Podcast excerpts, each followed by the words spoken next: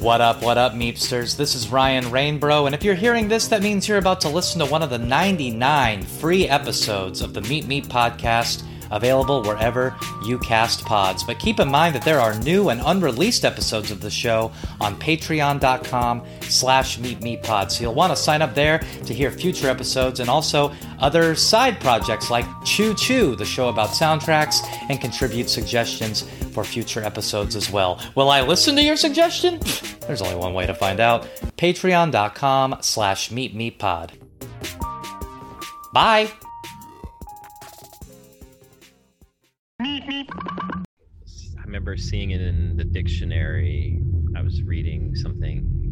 And, and, oh, here it is. Yeah, to pass out of existence.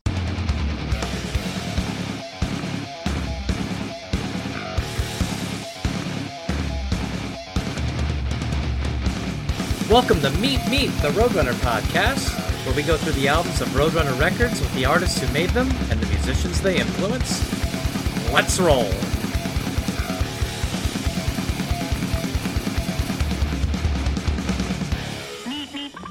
What up, what up, Meepsters? And if you're on patreon.com slash meepmeeppod, an early edition What Up, What Up to you because you're hearing this a day early. That's a new perk of the Patreon. Early access.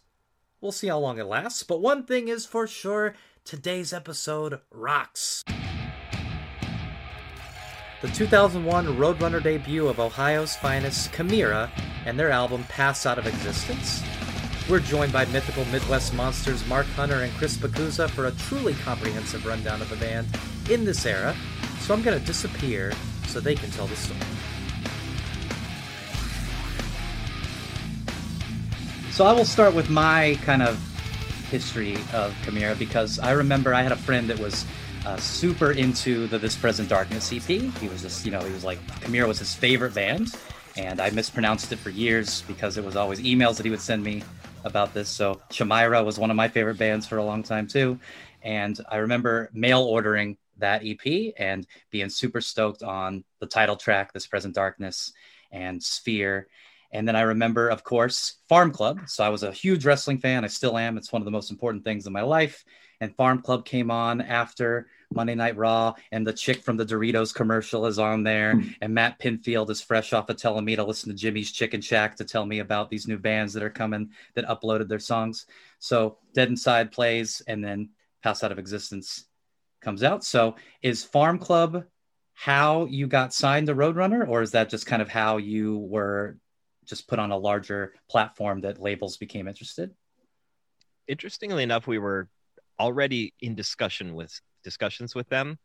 The brief answer of that is it was basically you know having farm club under our belt was this the, the icing on the cake that that sealed the deal and actually um, put us into a better position when it came time to actually sign with roadrunner because so much positivity had come from it but the story leading to like how it got into farm club's hands is is actually you know chris is better suited to tell that. It all kind of stems back to uh, when i was in high school um, uh, with just like most metal guys or metal heads or whatever you know you're just obsessed with music and want to be involved in any way as possible because it's so exciting it's hard to discover bands you know. And uh, you know i discovered that labels were doing this thing called street teams which is now defunct where um, they would find fans in, in all major cities and offer them tickets, uh, rare items, merch, this and that. And, and, in trade, you go to the record stores and you would you would put up displays. Uh, you would see what the stock is of the CD, and you actually felt involved, like you're helping your favorite bands. And so I did that just because I, I just wanted to be involved. You know, through that, I made a bunch of connections. And so uh, when I finally got with Chimaira, and we started getting some traction. Um, I believe that this Present Darkness EP was already out. So, you know, I had something, I had some leverage to go with that. So when I reached out to some old contacts, I sent them the, their CMJ reports and all that and mp3.com stats and, uh, and things just started picking up. And one other major piece was a couple of the webzines and, you know, started covering us as well. One was uh, the prp.com uh, I don't remember if it was the Pimp Rock Palace back then. And the owner of the site, uh, his name's Vukovic, who I still talk to basically every day still to this day. He just he found out through uh, i'm guessing uh, just uh, underground talk about you know music and uh, picked up on us. He reviewed our album gave it a, a great review and he started spreading word about us. You know back then a&r people used to go to him you know for advice because he was you know the the leader of the pack of finding uh, new bands you know? He's a, a, quintessential part of the whole modern whatever you want to call it new metal movement. Around 2000 we were in new york doing a showcase yeah at the continental in new york city. And he tipped us off to a woman named marcy jacobson who worked at geffen at the time which geffen was part of farm club and um, she went to the show and checked us out. She loved it. She loved our energy, and uh, and that was it. That's how we got on Farm Club. She she liked us so much that she pushed really hard for us to be on the show, and uh, so basically, thanks to those two, that was why we made the show. You know, obviously, like we put in some good you know hard work and we wrote some good songs, but you know that was a big part of that.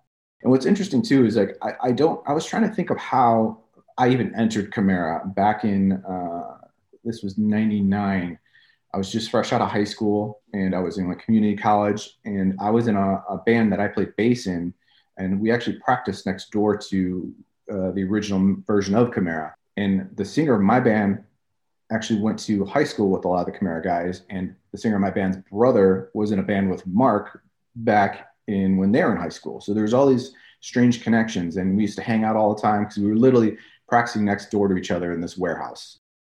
They had the best room. Like we were in there. We had just you know music gear and some boxes. And then we went over their room. They had like TVs, VCR, oh. pornos, fucking, uh, you know, all these cool shit. We're like, man, we got to step it up and make our practice space that cool. Oh, we were so horrible though. Like we, we, I don't think we even had a tuner like in the in the in the practice space. It was so bad. We would just, it was just an excuse to hang out, and and we played music that sounded like uh, Korn meets Mr. Bungle, but a really horrible version of that. And we would barely practice, like he said. They, you know, they, we would you'd hear us play like three songs, and then we would just watch Gummo or some movie, you know, you know, for the rest of the day. And but it was awesome. It was what I did in high school. It was it was fun. It was my my release from you know school life, and uh, because of that, I met the Chimaira guys. But it, I don't recall why they chose me to be in the band or asked. Uh, I do recall Mark and I, I believe he asked me to be in a band at like Pizza Hut or something like that. Yeah, that's probably true. My recollection of is a little hazy as well, but I just remember being a fan of, you know, my my musical tastes uh, besides hardcore metal are also industrial, and um, so I was always hoping to have like an extra element in our sound uh, with present darkness we were trying to make like a few sounds and i was doing them with my mouth or with guitar effects or maybe ben schigel had a keyboard with him at the studio that we could make some sounds. But we always were trying to like slowly into integrate this into the into the music. And especially like in two what i'd say 99 2000 I guess you're starting to see more of that too, right? Bands are getting DJs or keyboardists are showing up or samplers, whatever.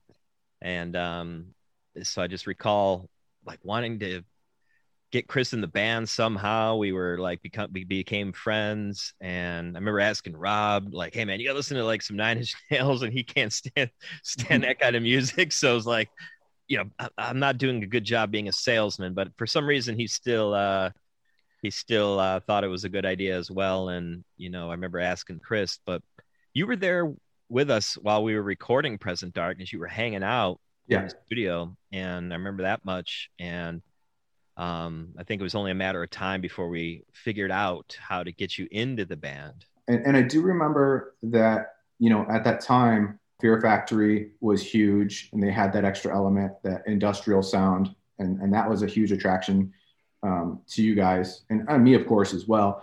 Uh, and obviously, Slipknot's first record came out and that exploded, and that was so exciting.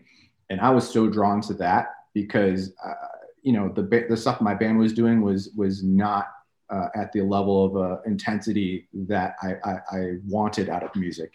And so naturally, like when they said, "Would you want to do this kind of you know electronic thing?" I was like, "Absolutely!" You know, uh, I could figure it out. I'm just that guy with like born computer intuition I had no experience going into it. There's a, was a computer program back then called Acid Pro or something like that, where you're just taking like waveforms and dropping them on a timeline and and I would just make songs and uh, you know I was kind of toying around with that up until you know he actually actually asked. So when he offered, I was like, yeah, I could probably figure it out. You know, I'm making these goofy songs myself at home.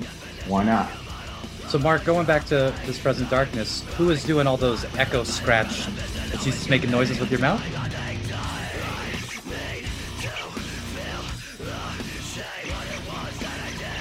There's some with that I did with guitar, and then there's some I did with my mouth, and then there's a few things we did with some keyboards. Um, if you listen to my original band on Spotify too, before Chimaira, there's a band called Skipline, and I think it was the title track of our album.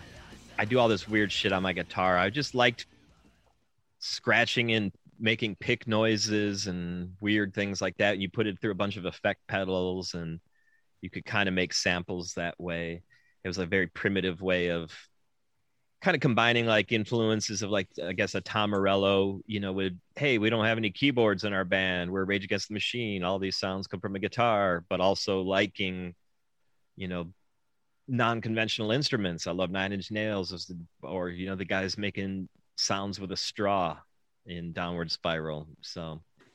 Not long after Pass Out of Existence comes out, I was working at a studio in Boca Raton, Florida, and one Bradley Kochmit gave me a Skipline CD of a song just called Down. It's one song.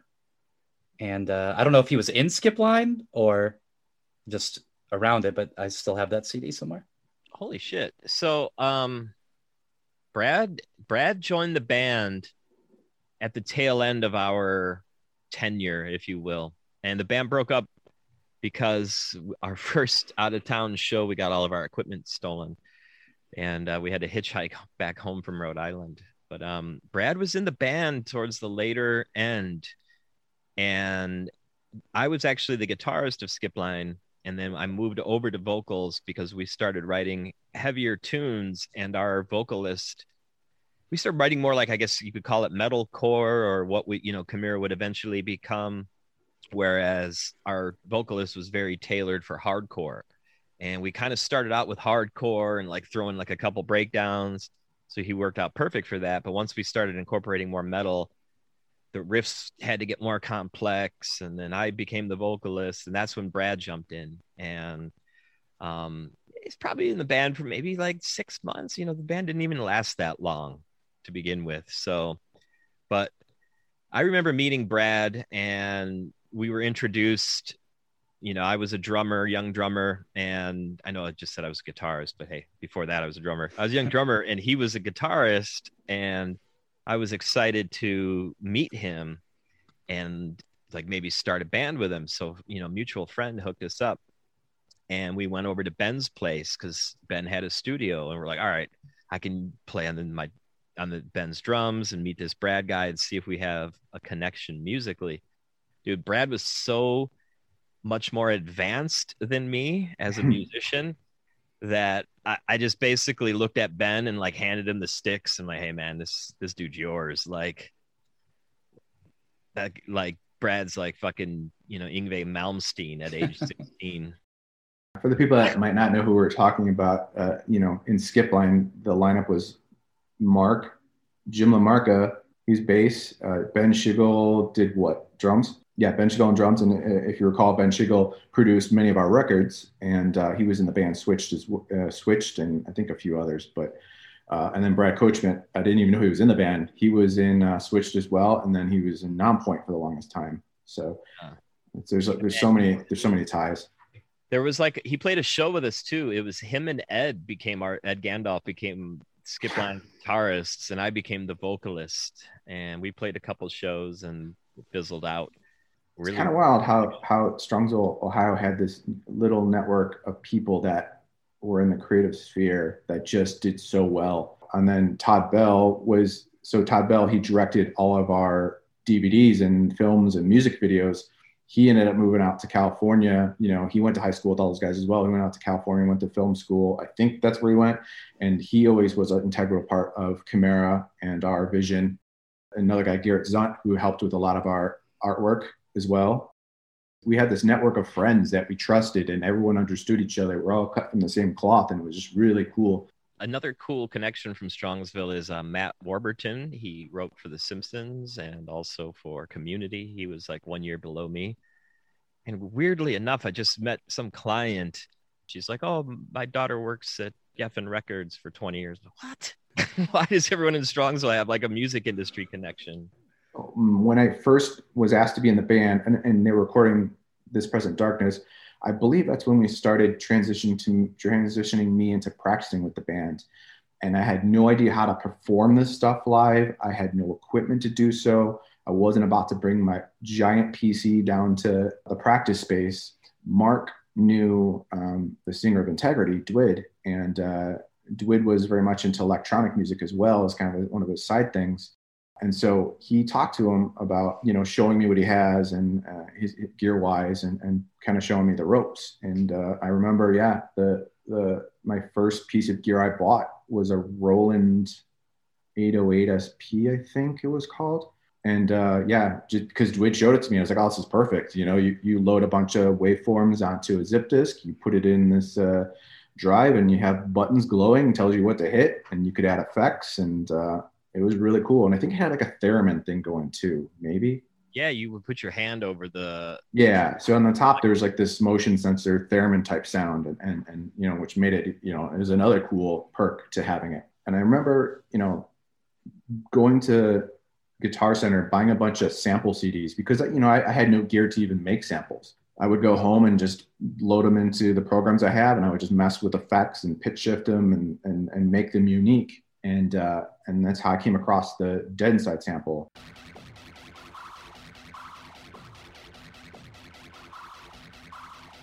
And I can't remember what the original source was, but it, you know, it was distorted and pitched, and I just dumped it onto the zip drive, brought to practice, and uh, I just started playing it one day.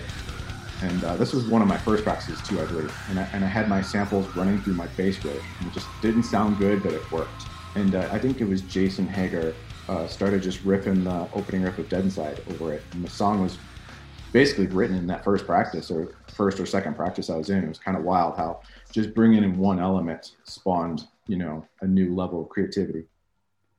And a huge song for the band. I mean, I know that one you guys shied away from after the second album comes out, but that's the song we play on Farm Club. That seals the deal. It becomes, you know, a fan favorite and uh, t-shirt. we never did, yeah, t-shirt. I can't believe we never did a video for that one. It's kind of mind blowing.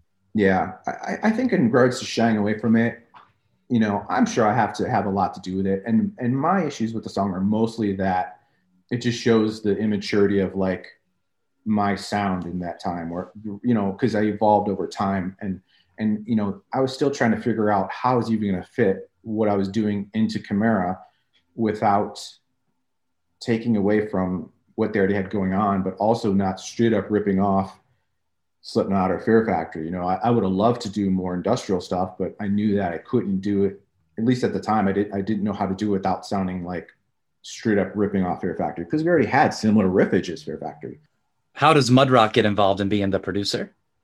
Through our A and R, Kevin Estrada. Kevin had a band called Anyone. Um, have, I, since you're a Roadrunner connoisseur, you might even be familiar with that album intimately.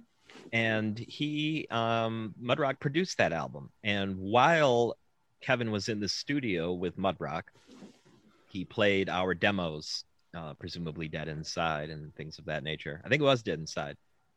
And Mudrock just fell in love with it. He was like, "Man, this is really cool. I really like it. I really want to produce this band." And we had always envisioned Dino from Fear Factory producing our record, and that was kind of a weird, I guess, piece of Chimaira trivia not too many people know about. But you know, he was our first thought. Of course, he got busy with what would have been Digimortal, and it, it took us a long time to get signed anyway. So when we had heard that Mudrock was so enthusiastic about producing us. You know, we had never thought of Mudrock because, you know, like you I said, we you weren't a big Powerman 5000 fan at the time. Even that, but it was, you know, we're thinking this guy just get, does Godsmack. So it was kind of almost like, whoa, you know, I remember feeling like it was a big deal that he wanted to work with us just because he had, you know, done such a, a massive album under his belt and didn't really need to work with a band of our caliber, if you will. And I remember really enjoying the Godsmack guitar tones and thinking their albums just sounded really big.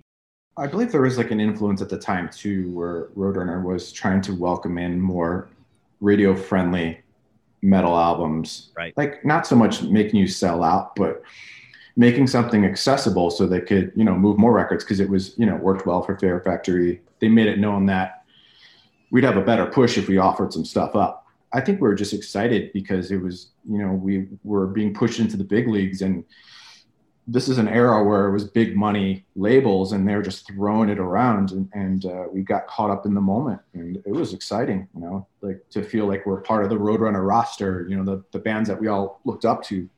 You know we had like a small bunch of songs but i don't feel like they were like fully developed because you know a lot of times like most bands their first record they have so much time to work on those songs. I feel like half our songs on that record were done like just months before we went to record you know or somewhat done that's yeah, that's not uh uh there uh we had a weird issue with us as well that the stipulation on our contract requires for a, a specific amount of songs. And that's you know not to get too boring but it's under the mechanical royalty. And we wound up you know having to repurpose a couple ep songs because of that. Yeah pretty pretty underprepared and having to flesh out ideas. And we spent about a week in pre-production fleshing those ideas out. They, we were like in Mate's studio, and that's where we were preparing click tracks for the album, and then um, kind of repurposing. Like that's how we discovered Sphere. You know, and the whole like slowing it down at the ending. That's a big change from the EP version. And I think Abeo. I was making that joke when I, uh, and I was like, yeah, this is before I did drugs but the the song was there because we needed an extra song. Yeah. Like, that's how underprepared we were and we had to fill this quota of 14 songs. It's like we don't have another song so here's this thing. So mates for who like people that don't know it's a rehearsal studio i think in burbank somewhere in the in southern california los angeles area. And it's used for pre-production on albums it's used for live pre-production and it's just a series of studios and like this warehouse complex. And we rented out one for two weeks and worked with Mudrock, you know, just going over every song because you obviously don't want to be making these changes in the studio, especially as a new band. You know, the cost of mates is probably half of the cost of you know being in the studio every day working on stuff. And uh, it was also a good time to just get familiar and comfortable with Mudrock. And I don't remember if he had an engineer in there or not.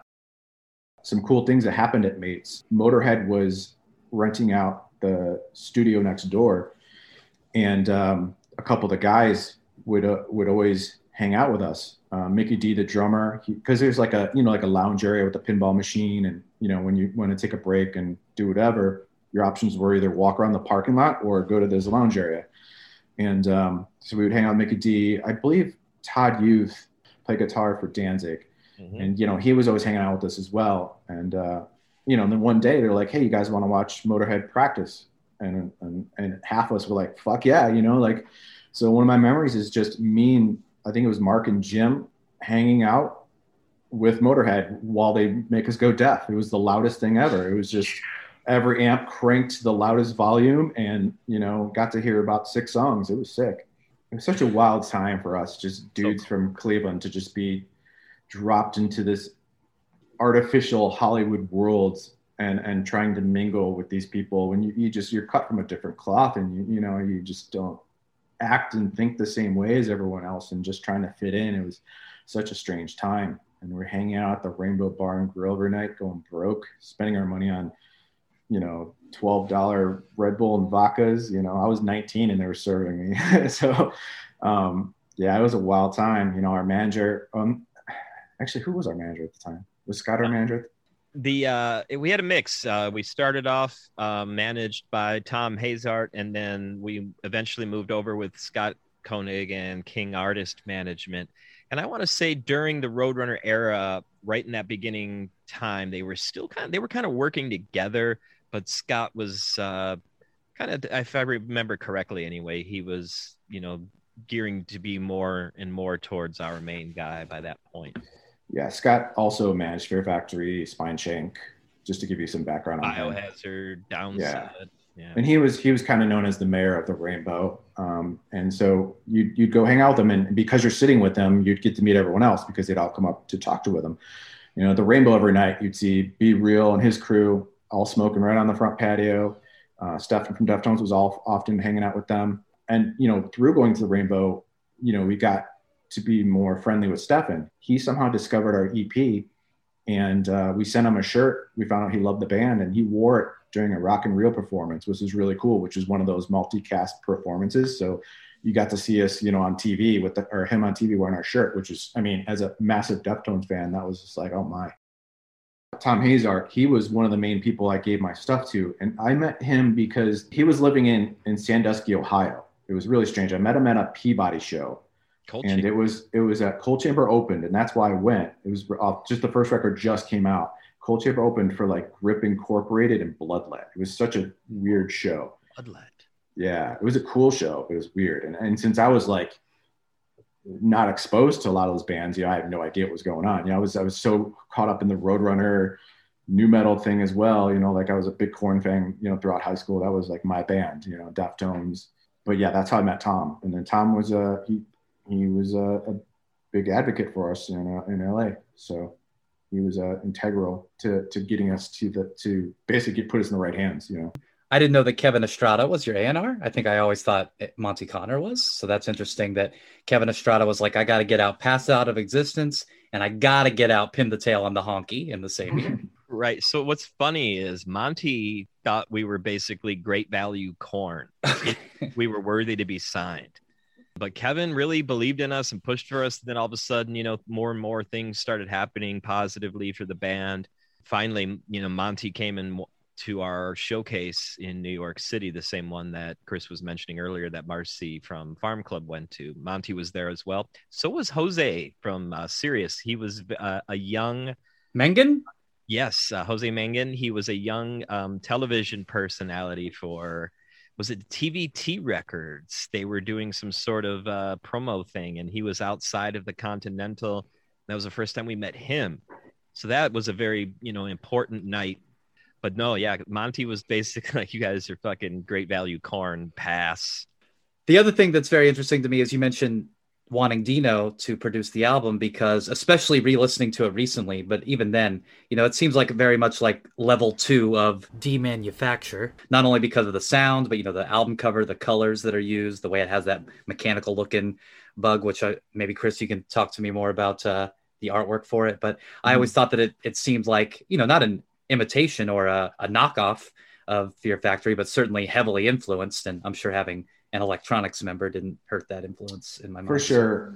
When it came to the creative stuff with the band, for whatever reason, Mark and I always uh, took the lead on that. We were the ones that always had the ideas. Uh, the other guys just wanted to focus on focus on music. That was where they were most comfortable. And uh, I loved, you know, all things art and anything to do with working on a computer. You know, it was my thing. And uh, I don't remember who exactly did the artwork.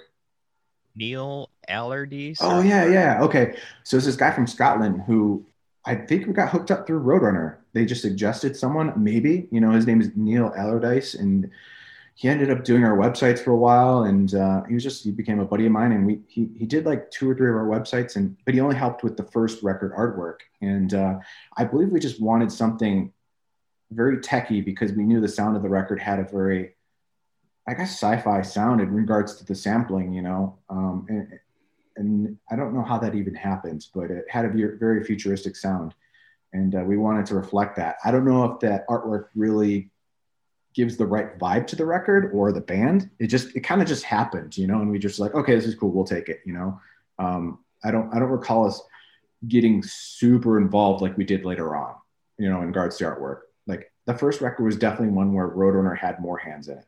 I remember my only recollection of it was really not having much input, like you said, but getting the material back and being like, whoa, we've never really seen much like that before because, man, you got to go back again 20 years and, you know, almost seeing like a 3D rendering on a Photoshop is almost, you know, new to to dudes like us and like I've never seen anything like that, man. I remember it being kind of similar to Chaosphere by Meshuggah, their record cover, and I was like, that's really cool. And uh, you know, uh, not as evil as theirs, but uh, you know, is that same kind of like futuristic, violent vibe, you know, to it. Um, and uh, yeah, that was mostly it. We I don't recall the direction or giving them direction or anything like that. I think it just happened, you know. Um, Reminds me of Phantasm, the horror movie. That's always been my well, I know that uh, this present darkness has a little bit of singing on a, a, few songs. That Lend a Hand has singing on it. Is that you singing on Lend a Hand? Actually, Ben Schigel. Interesting. That's what I thought. Yeah. But what was uh, you kind of referenced earlier that you know Roadrunner was kind of looking for a more commercial sound, certainly not just a full blown pop band or anything like that. But what was one of the first songs for Pass Out of Existence that you remembered writing like a full on like sung chorus for? Taste Mine. And that's kind of where we actually met Mushroomhead.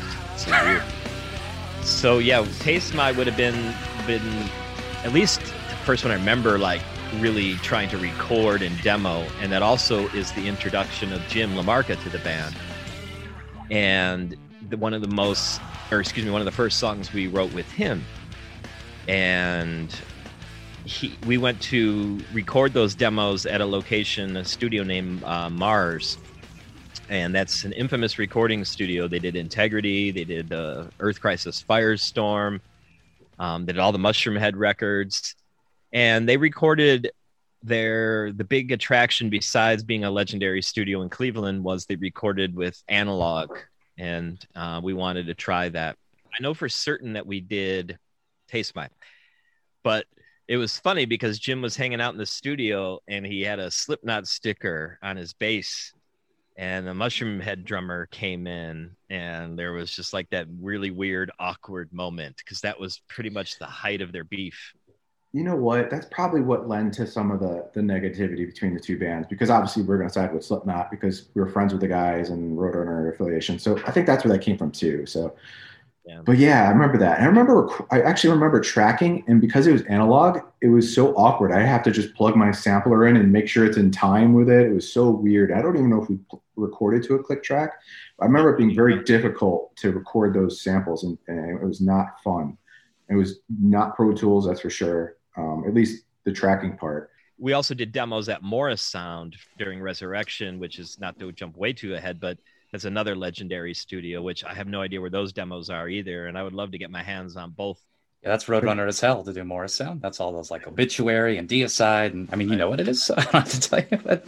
I remember the the moment where we got you to start doing clean vocals because we wanted to a lot of guys wanted to incorporate that but we just didn't know if you could even sing. So you never sang. It was always like when we would do Lend a Hand live or whatever, you would scream or just not do the chorus or or that part from what I remember at first. And then eventually you started singing it. And then we started kind of like pushing you to go in that direction as well, or at least to give it a shot, you know. Um, and uh, it was kind of cool to see how that came came to. Yeah, I had no idea what I was doing, but that was I mean, we it was conscious, you know, as well because we were also fans of heavy bands that utilized clean vocals. It wasn't just like, hey man, we need to make some accessible shit, but like, man, Mudvayne was another influence. They had like songs like Death Blooms where it's like this shit's heavy as fuck, but it's also melodic and nice and you know Machine Head, obviously. Yeah. So I think Fear Factory. In, yep. Exactly. In addition to having a bit of pressure of hey you know you want to sell records um, it's also like hey you know we're also a fan of this style of music as well. So the album opens with let go which i think is a really good representation of the album. It kind of has everything that the band does on this album in one song. Interestingly enough too i noticed that it seems to be the only song with like a guitar solo like a full-on solo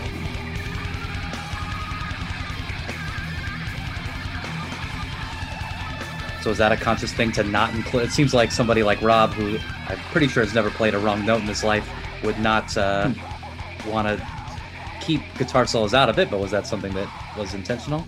It's the era. We weren't writing music with guitar solos, and it just wasn't a thing.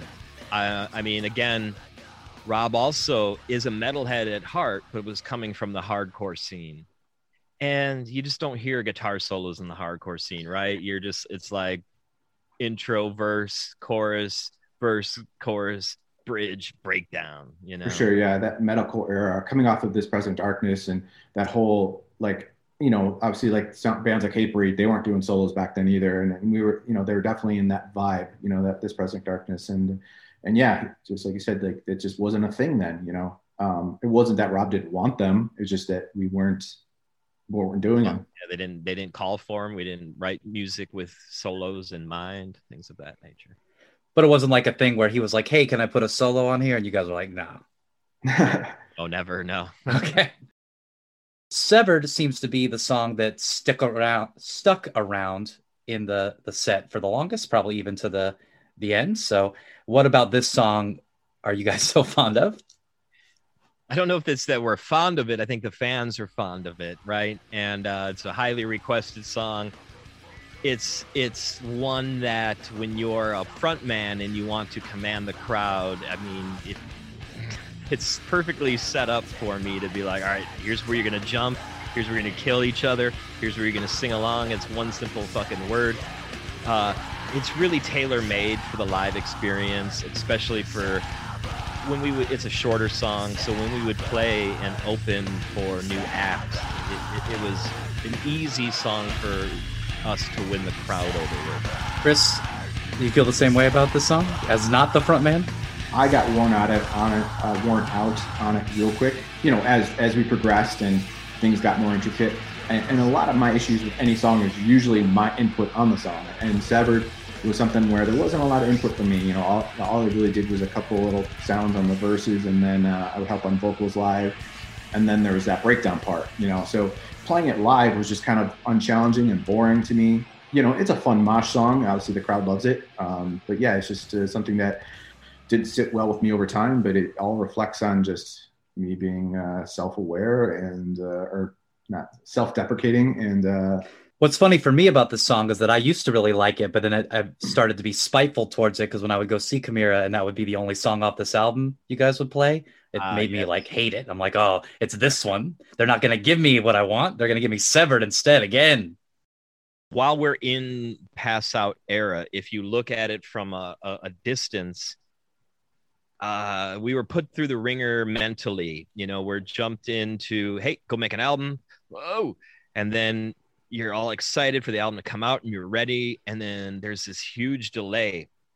And we're then on tour for a whole bunch. And we're, tr- we're out promoting an album that's not even going to come out. And then we're spending all of our money. And it's just, then the record late record comes out and it doesn't doing well. And it 9/11.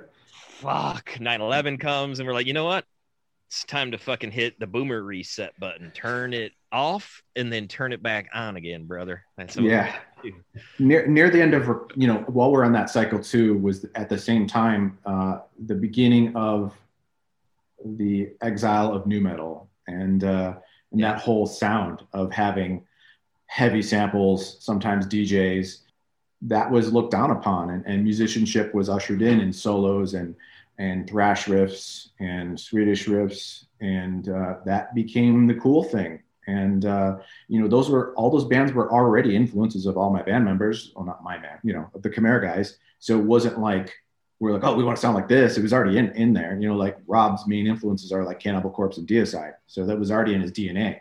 But uh, you know, as we went on, you know, press was just crushing nu metal bands, and and uh, and and obviously that that put pressure on us because Roadrunner wanted us to to have a to have longevity, and so in order to do that, you know, they they they definitely influenced the, record after, um, which was a mega was a pretty big blow to me. And I don't know how how deeply you want to get into it at this point, but like, you know, my presence on that record is very little because of the pressure from Roadrunner. it was difficult you know chris is totally right that the nu metal exodus was happening and we were also kind of frustrated by that while we enjoyed nu metal music and we definitely had influences of nu metal we also came from the the school of hardcore the school of death metal the school of industrial. Um, so it wasn't just just being lumped into that category was annoying. And so we were like let's do our own category. And that's where the you know the new wave of american heavy metal phrase comes from. And the the cognizant decision to change, um, to get more back to our roots of you know yeah, I like Korn, but I wasn't listening to Korn when I was eight. I was listening to Slayer. So let's get back to shit, you know. Yeah, the Slayer the Slayer tour was definitely a, a, a pivot pivotal point for us in our and seeing you know us all being huge fans and then seeing how they do things and it just rubbed off on rubbed off on us. And I know Rob wanted to step up into a lead guitar role and uh, he he crushed it. Then also Matt DeVries was a new element to the band. You know, Matt came in right after the record was released, you know, replaced Jason, and instantly Matt brought an entirely new influence, you know. So that's where the Chimerich sound definitely shifted more towards death metal thrash riffs. But yeah, there's uh there's you know the single string uh but we still kept that around too, man. Like a song like Six, the chorus of that is that's as fucking pass out as it can get. It's just not as detuned, right? So that's the biggest change is the tuning from the low a drop A, drop G tunings of Pass Out to the yeah. drop C higher tuned songs. They sound more metallic. They sound more thrashy. It's they're automatically going to sound less nu metalish. So I worked with this guy. So to go back to Pass Out, I worked with this guy named Justin Walden. He was the uh, the engineer on a record, or he was the guy. He was brought into to so with Pro Tools. You know, you often need someone to edit all the the drums and stuff to just make sure they're perfectly on the grid so that you can make edits throughout the song without problems and or with ease or whatever.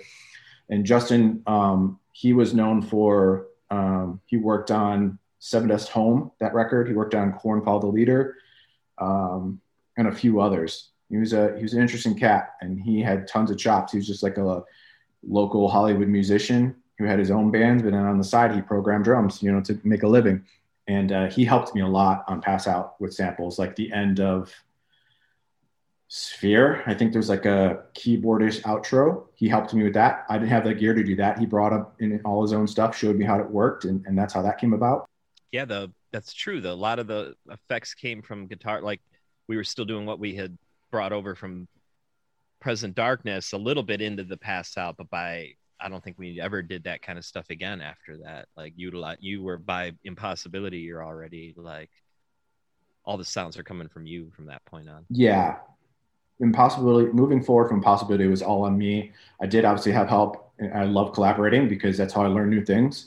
That was kind of a thing that always stuck with me. I always felt like I was uh, the guy who didn't belong on tour because I was around such talented dudes, you know, and I was just some dude figuring it out. And, uh, you know, where I excelled was on the creative side with Chimaira, you know, all things you would see um, between stage production, websites, uh, artwork, you know, the presentation of the band, you know, our branding, you know, that's where I excelled. And uh, it was cool that I was in a band where they respected me being a guy that was uh, learning on the job at all times.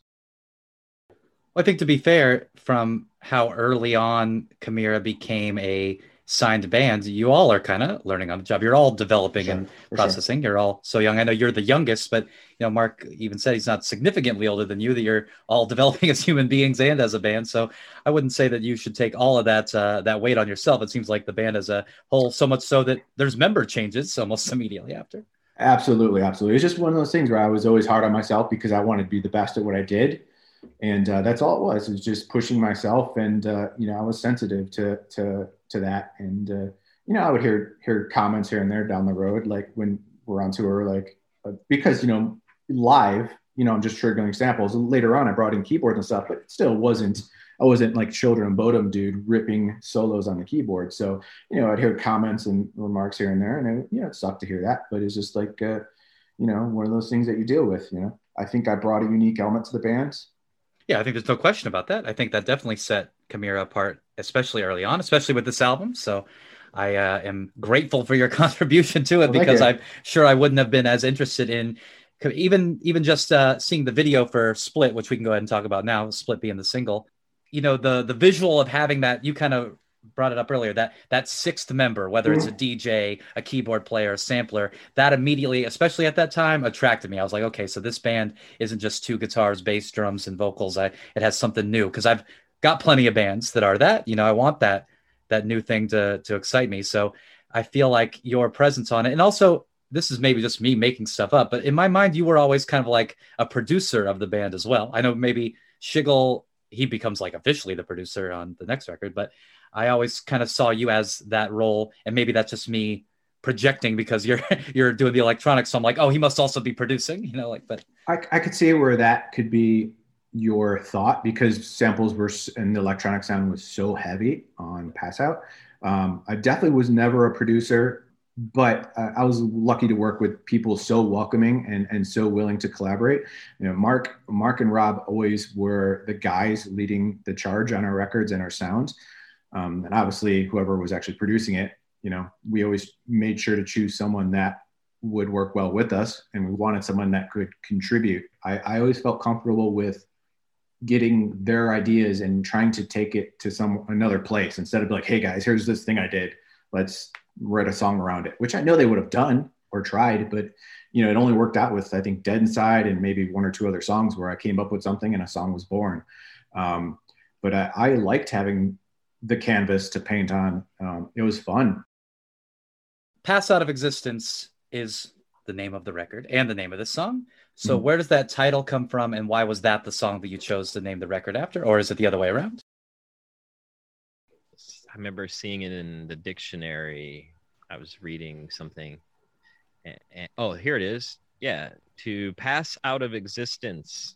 I was, oh, that sounds cool. I don't remember why, uh, but I just saw that phrase and I thought it was cool. But it's uh, it's the definition of the word disappear. The uh, title it just fit right, so the syllables fit. I don't remember which came first, the chicken or the egg. Um, but um, the it just fit in that song. I felt that phrase. It worked. I probably had the phrase first, and then I dropped it in, like it just you know fit like a glove, if you will.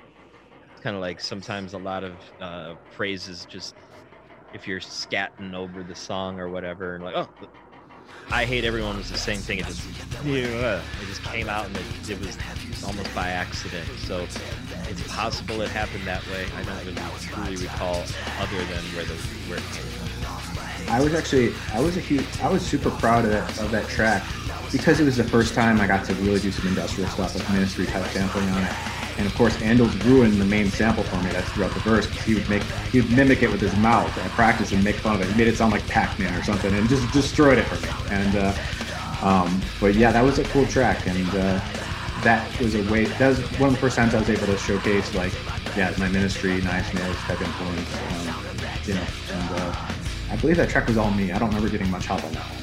My favorite thing about that song is it starts off with that main riff, but the the um, tempo of it is almost like an 80s song, you know, the, the drums like are like a little bit more upbeat and it never comes back to that beat.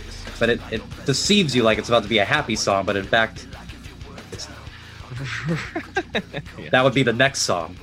Right. Abeo, which oh, is Latin for to bring joy. Yeah. And what a joyous track it is. Latin. To depart, to go away, oh. to transform, to metamorphosize, to pass. Look at Ryan trying to be all positive, and then the yeah, I was trying to trying to bring some light to this dreary. No man, it's to fucking. No, can you swear on this channel? The uh, the die the the disappearing, you know. You can swear, but you can't say the c word. So we'll get to that in a second. Chimaira. Yeah, I mean, if if you look at the if you look at the lyrical content, there's always uh, you could tell Mark's releasing demons and it's never uh, joyous vibes. So yeah, Split is the single, and an interesting thing about the lyrics for that is because the album in general doesn't really have a whole lot of profanity, mm-hmm. but you've got the c word on here, which is at the time I remember maybe things have changed because of BBC, but you couldn't. That was like the worst word you could say. I remember, and you said it, you son of a bitch. I felt like saying it.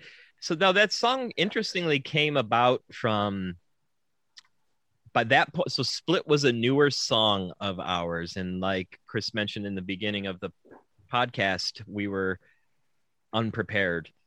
And i didn't have vocals for that song. So that was one of the ones that i was unprepared with. And by this point i'm out of ideas.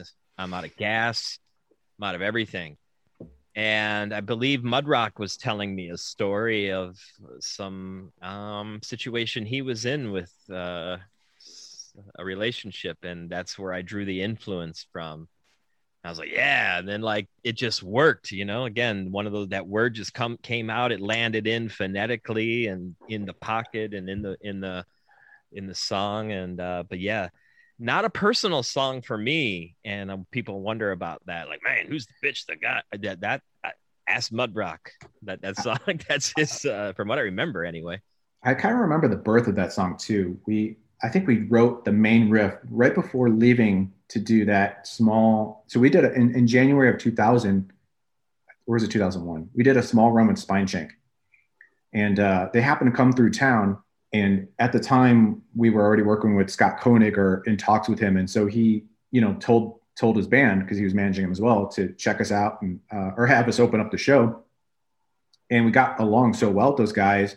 They were just having local openers open up their tours, just Spineshank and Nonpoint. And we're like, can we come? You know, we've never done a tour. And they're like, sure, why not? You know, they liked us. And they literally just like that, we're meeting up with them a couple days later. And uh, it was uh, we toured in Matt DeVries is uh, he was he wasn't even in the band at the time, but he he drove with us. His Chevy Blazer with the U-Haul attached to it, and then um, our drum tech at the time, or if you want to call him that, his name is Jay. We drove in his car. It was like uh, an old Impala or something like that, and that's how we got to all the shows. And we stayed we shared one or two hotel rooms. We had absolutely no money. I don't think we made more than a hundred dollars per show, but we didn't care. It's just like, holy shit, we're on tour with a major label band, and they were such cool guys, and they they kind of just took us under their wing for for a good year or two. And um, but I remember jamming Split during sound check at it was like I think it was Chattanooga, Tennessee. I don't know why I remember this, but I, I can picture the the stage and everything. And uh, Jay, our drum tech, was Rob Rob busted out the riff and Jay just started playing the song and I think we we wrote the chorus and verse during just rehearsal, you know, like uh, sound check or whatever. And uh, we just kept jamming because such a fun bouncy riff to play. And um, yeah, that's where it all started. Was there ever any other song in consideration for being the single? I don't recall Roadrunner even considering singles with us on that record. Yeah. Um, I, I, I I, I remember the band expecting more out of Roadrunner on that cycle. Um, I think the delays plus the 911, I don't know if I'm just making excuses, but uh, it feels like it definitely took a toll on a release. Like Roadrunner seemed to be a, a label where they would put X amount of effort into your initial release. And if it doesn't do enough on its own, or you get enough traction, they kind of just move on to the next because they have so many releases and so many bands that they want to try to break whatever new band they have or whatever major release. And you know, our record came out the exact time, same time as El Niño's Ill Niño's first one, and you know they were they they got a lot of uh, steam right away, and and so we were kind of not competing, but we are you know at the same time, you know, between Roadrunner fighting for coverage, you know, and then uh, Digimortal came out, and so did. Um, supercharger all at the same time. And so I think we, I feel like we got lost in that mix for sure. Um, and, and because the, the, the record didn't come out the gate doing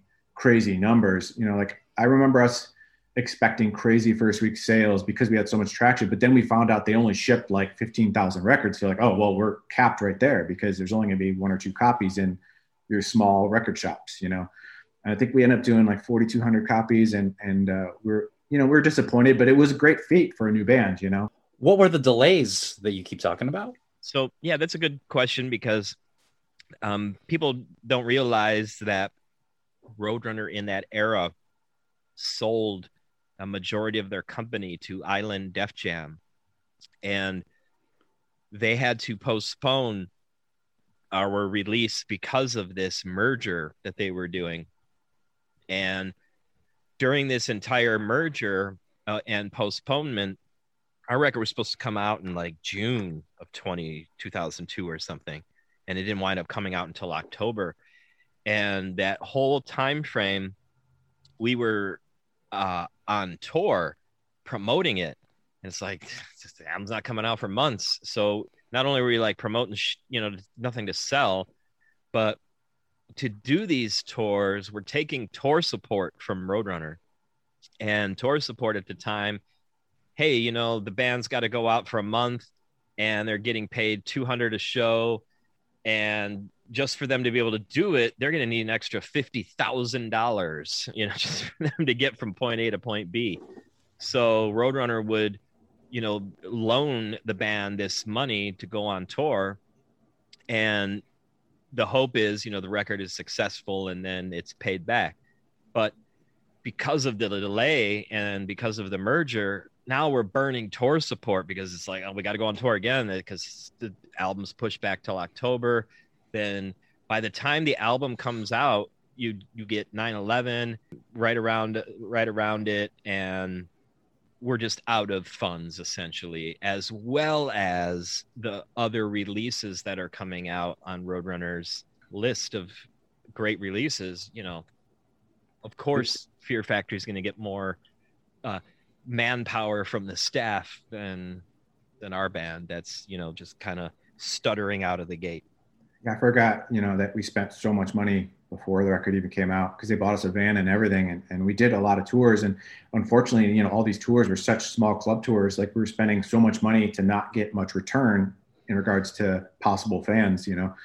Um, and yeah, that Roadrunner didn't even mention a video until we were like, "Hey, can we have a music video?" You know, like you know, and we basically had to produce it ourselves. And we, that, yeah, we don't think we had. I think "Dead Inside" was our single because if you remember, they put promos out with Dead Inside on the Slayer tour. They put them out on their samplers. They, we didn't have a music budget video. Todd Bell was, hey man, I'm trying to become a film dude. You guys are in San Francisco, and he did us a favor. Is my me- memory of Split. It was actually yeah, Split was filmed at the warehouse where MythBusters was filmed. Garrett Zunt, uh, who I mentioned prior, who was you know one of the Strongsville guys, he was interning there or doing something there. Yeah, um, yeah, and he worked for. Uh, I don't remember if the show was even out yet or if it was the pilot of it, but it was the beginning of phases of that MythBusters show. And and that mustache dude, I can't remember his name, but it's his it's his warehouse. He was so cool. He let us film our. He cleared it out and let us uh, set up a music video set, and Todd filmed it. And uh, it was I, I think we did it for like two thousand bucks. It was just like Roadrunner had no intentions on spending you know big money on us and this is an era where a music video is you know they start at $50000 you know it's not like now where the equipment and the budgets are much much cheaper mm-hmm. yeah we did that yeah that's like a piece of plex plexiglass and some water in his living room yeah i mean it's super low budget and todd was brand new and you know this was a good good opportunity for him as well because now he's got a music video that's going to get played on international tv that was a really cool uh, cool experience. My worst rap memory is that's the day Layne Staley died that we found out the world did anyway. He he had died a week prior, but the day the world found out that Layne Staley passed was the day we were shooting that video. I remember that. Rizzo has Stephen Carpenter somewhat involved. You alluded to earlier that you met him, so I didn't know is he actually in the studio working on this song with you, or he just kind of was shooting ideas with you? How does that collaboration go down? He he came to the studio and brought his guitar and it was all organic there was nothing pre-planned and it was just a spur not spur of the moment. I mean he, we knew he was coming but everything was organic and on the spot the song was written and tracked all in one day.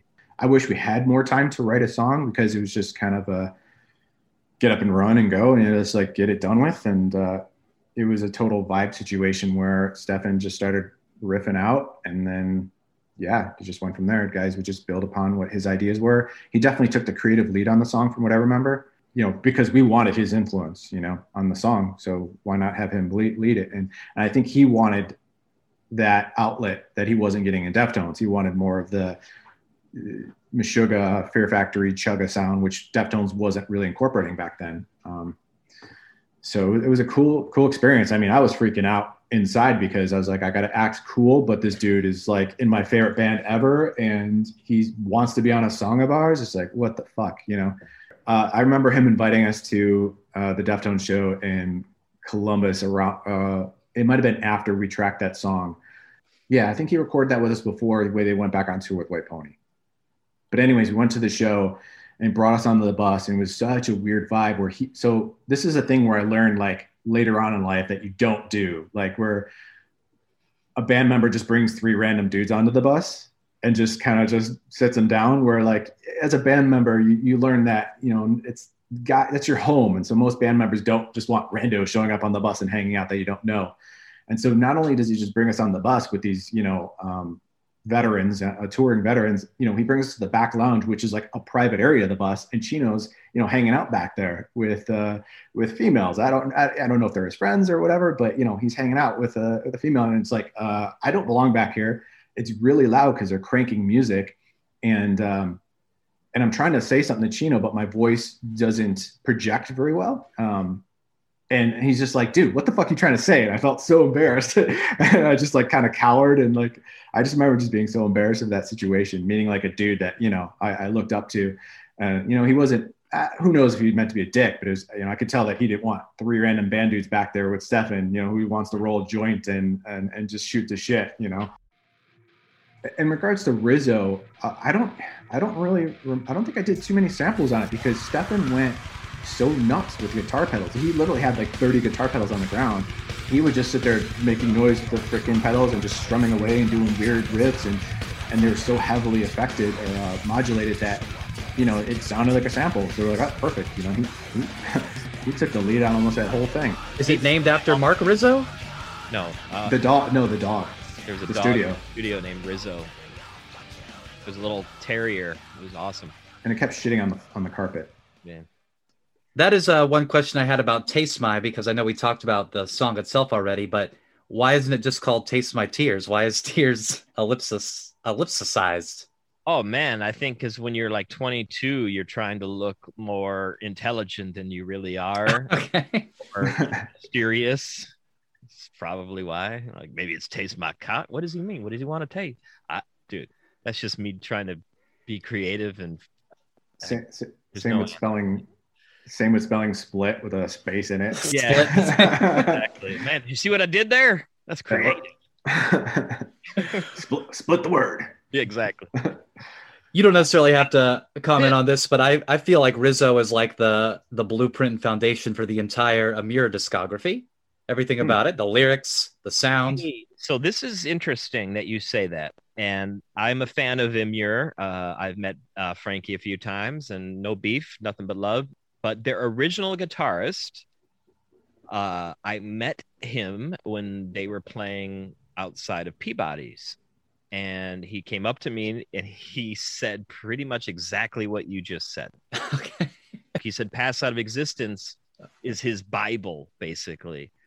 Like that was his like biggest influence as a kid. All their riffs that he was writing for Emmure, like this is their first album, basically. And another band that blew me away that they were huge pass out fans was uh, Whitechapel. Oh. So when we toured with Whitechapel, you they had the seven strings and tuned to our tuning as well. So it was always bizarre. You know, you hear them line checking, and you're like, "Is he playing lumps?" you're like, "Wait, what?" So that, you know, it took a it took because we were so hard on ourselves with this album, and we had, for lack of better, you know, I don't want to utilize this term in the wrong way, but kind of PTSD from the whole thing. We're just ashamed, embarrassed, whatever you want to call it with that album.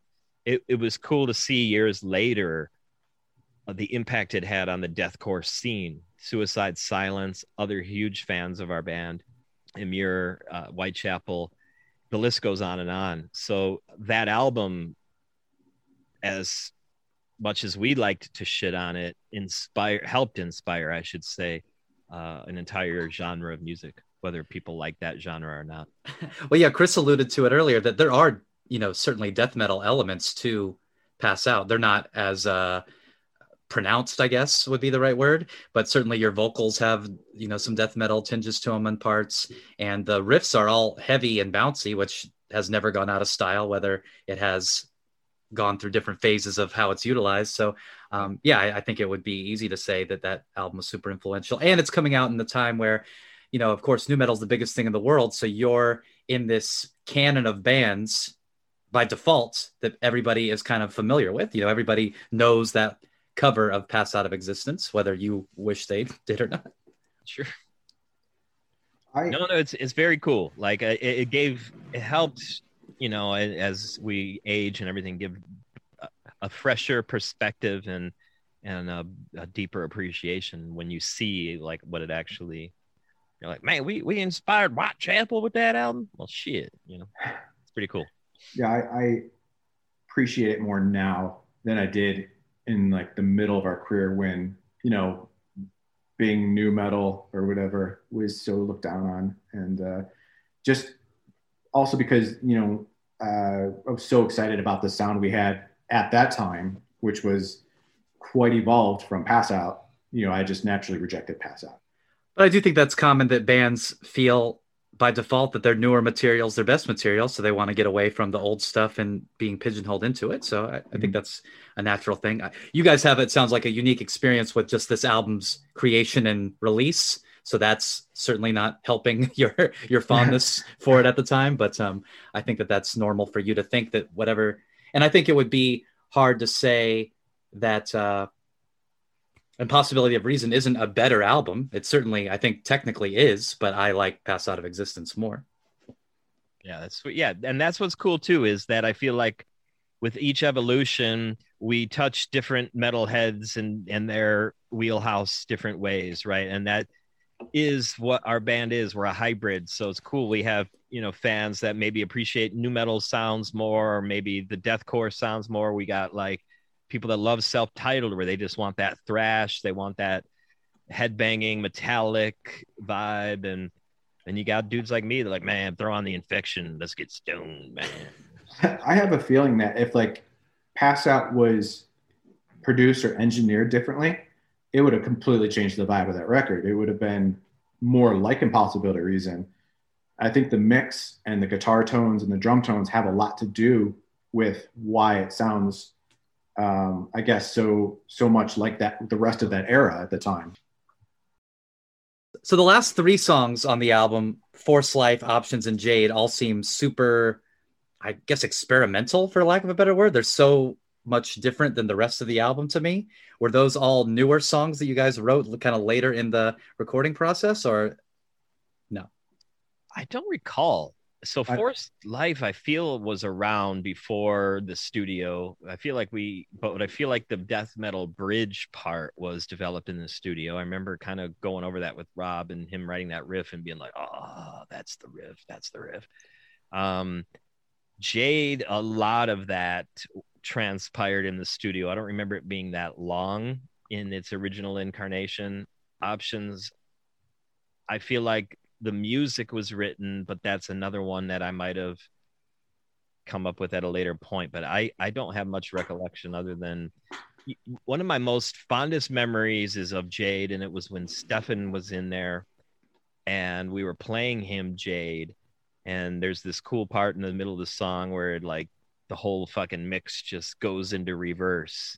And I remember him like, you know, Stone just like giving me the nod, like that was cool that was cool. Like, whoa, I got the nod. Like that just ah, it felt so cool. Like giving that nod of approval from from your uh, idol musician idol. So that's really the only memories I have of have of it. Where was Rob coming up with the the death metal riff?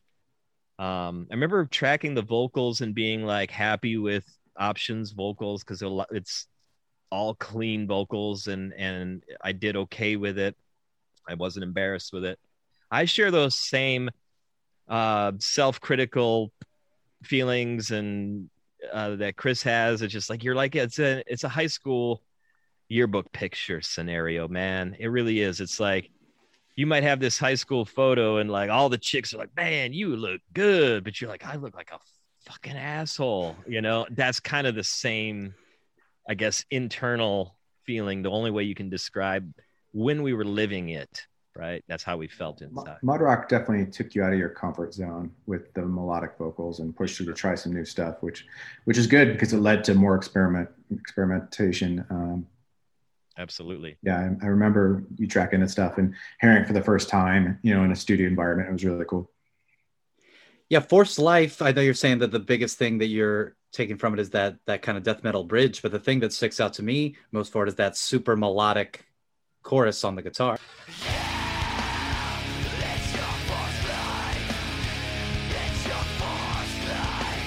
Oh.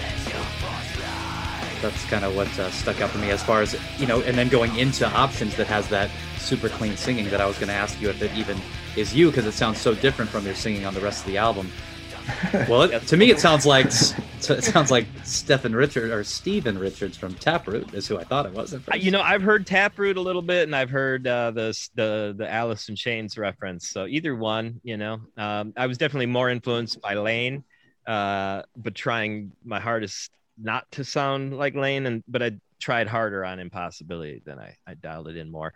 But uh, the uh, yeah, it was just interesting doing it. And Mudrock was definitely influential in getting those performances out of me. I don't think though that I had the chops, you know, or the confidence in clean vocals until much later in our career. And when we had to go to perform some of those songs in uh, the early stages of touring with Pass Out, you might not have heard Split and you might have loved that song, but I'm like, man, I, I don't sing it well. Like I hadn't developed my confidence yet, or I was be flat on stage, or we're playing these clubs, I can't hear myself. Severed's easier for me to pull off, right? Or something, or Forced Life is easier for me than Options or Taste My. So, but when you're in the studio, you can take, you know, a hundred times to get it right, or get it close enough and they'll and auto tune you or something. It's not until later where I'm like, man, I could I could sing options today better than I ever sang it in the studio, right? But um had Mudrock not have persuaded me to do that, it would have never even led me to even try. Around this time for this for Pass Out of Existence, you record a cover of Balls to the Wall for the ECW Anarchy Rocks album. Yeah. And on top of that, Farmclub is bookended with Monday Night Raw, so, are you guys into wrestling at all, or ever have any interactions with wrestlers where they're big fans of Chimaira? So, I grew up as a huge wrestling fan. I am old school wrestler fan, like from the era where you're tuning into your UHF channel and you're seeing Sting uh, come in, you know, with a bunch of fuzz through your television set. So, I don't recall how the ECW thing happened. So we were in, this was before Chimaira was signed. Mark and I went to New York to meet with uh, different managers, labels. I think this is when we went to Roadrunner first to meet Monte Conner. We went to, one of our stops was Concrete Management. They managed Linkin Park.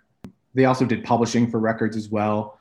You know, he knew that at the time Chimaira was charting on college radio and we had all this steam. And, uh, yeah, so we went to Concrete Management, kind of just hung out, talked to him, and uh, and he's like, "Hey, I'm putting out this ECW soundtrack. Do you guys want to be part of it?" like, he's like, "You'll be on a record with, you know, named off all these bands," and we're like, uh, "Sure, of course," you know. But the catch was we had to cover Balls to the Wall, and uh, yeah, we just went to Ben's studio, knocked it out.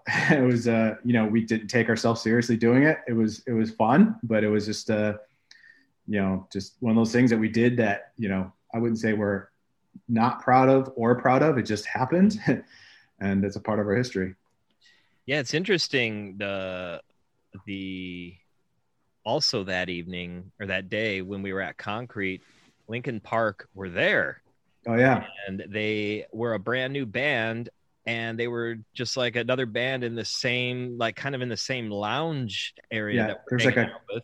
It's like a green room, yeah, with a bunch of yeah. And they're like, "Hey, yeah, we're just we're a brand new band. We're here." They were mixing their album or mastering it, and Hybrid Theory, and they're like, "Check it out with us." And and they were playing us their album. Um, so we might have been one of the first people ever to hear Hybrid Theory. We have the only other wrestling connection we have, and I always forget about this, is it would have been the next album, but we had a B side utilized for backyard wrestling video game. Oh yeah, that was that was interesting with the insane yeah, that, clown posse. Yes, exactly. But I forgot about that. Totally awesome to be a part of anything wrestling. Um, I'm not sure who other if there were any other wrestling fans in the group, but uh, I, I was for for a, for a long time as a kid. I was a huge '80s wrestling fan. I mean, you know Saturday night Saturday night main events, you know all that. I I, I stuck to WWF growing up. Um, I kind of fell off when the Rock era came on, but uh, you know my friend uh, Kent Sinclair. So he's this is a guy who worked for us for a while. He's a Cleveland guy as well. He came to Vegas eight years ago for this Japan wrestling thing. I don't remember what it was, but it was at a, a casino in Vegas, and he asked if I could go, and it was really cool. You know, I haven't been around that in a while, and it was all the I guess the biggest Japanese wrestlers were there. What is something that you're most proud of about this album? I know you there's a lot that you don't like about it, but what's your your favorite thing about it? Tell me what you don't like. Well, where do we begin? Here's the Roman scroll. I'd say it was just the overall experience for me. Like I can say that I got to live the actual music industry life back when it was booming and money was being thrown around and I got to live the big experience of being flown to California to write and record a record. Um, and then being indoctrinated to the Roadrunner family was was huge because I looked up to him so much. So it wasn't so much like pass out uh, the music of pass out makes me proud. It's just the experience. And then hearing how other bands were influenced you know was huge. Innocence was was the best part of it and just not knowing what you're walking into. My moment for that album is as a musician and growing up and trying to be in bands there was one moment i saw machine head play and that was the first time I'd ever seen them. And I look after Davidian ended, I looked at my buddy. I'm like, I want to be in a fucking band like that one day. Then you fast forward to the day our album comes out. I'm in a car with the singer of Machine Head, and we're going to buy our albums together. Like that was huge for me. And it was like kind of one of those peak moments. And then you go like a month later, and we're on tour with Slayer, who's I'm I'm into heavy metal because of Slayer. So like from that moment on, everything just went downhill with the band. Because I I'd reached just kidding. I reached my mountain and that was it. But no, for as a fan, like I think that's my last moment I was ever a fan fan. You know what I mean? Because after that, we're we're in the scene, we're in the mix, we're doing it with everybody. I learned that Kerry King isn't a guy on my poster. He's a guy that has a fucking lawnmower I'm like, wait a minute, you have a fucking lawnmower? You don't just have pentagrams and swords and guitars. Like, wait, you care about trees and cutting your lawn? Oh, this is weird. You're a human being, right? So I think it was the last time I had was still in that moment of like true non-jaded musician fanboy like this is so exciting. It's the best moment of my life. We made it. We landed. This is it. We can't do that without that album. So I have to be proud of that and it launches our career. It's just it just you know we just wore the wrong sweater that day for the high school photo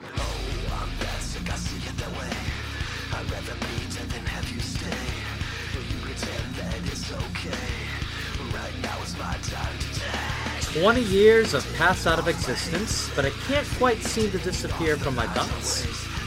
Endless thanks to Mark and Chris for letting us in on the history of such an important album to me, and I know many of you, and whether they like it or not, to Chimaira. If you want to keep up with Mark singing these songs, check out his Twitch channel at twitch.tv slash underscore Mark. Follow today, subscribe tomorrow. While you're twitching, we'll be meeping here every week with another entry into the Roadrunner canon, so come on back, won't you? My name is Ryan Rainbow, this is Meep Meep, and yes, that's the best I could come up with. Bye!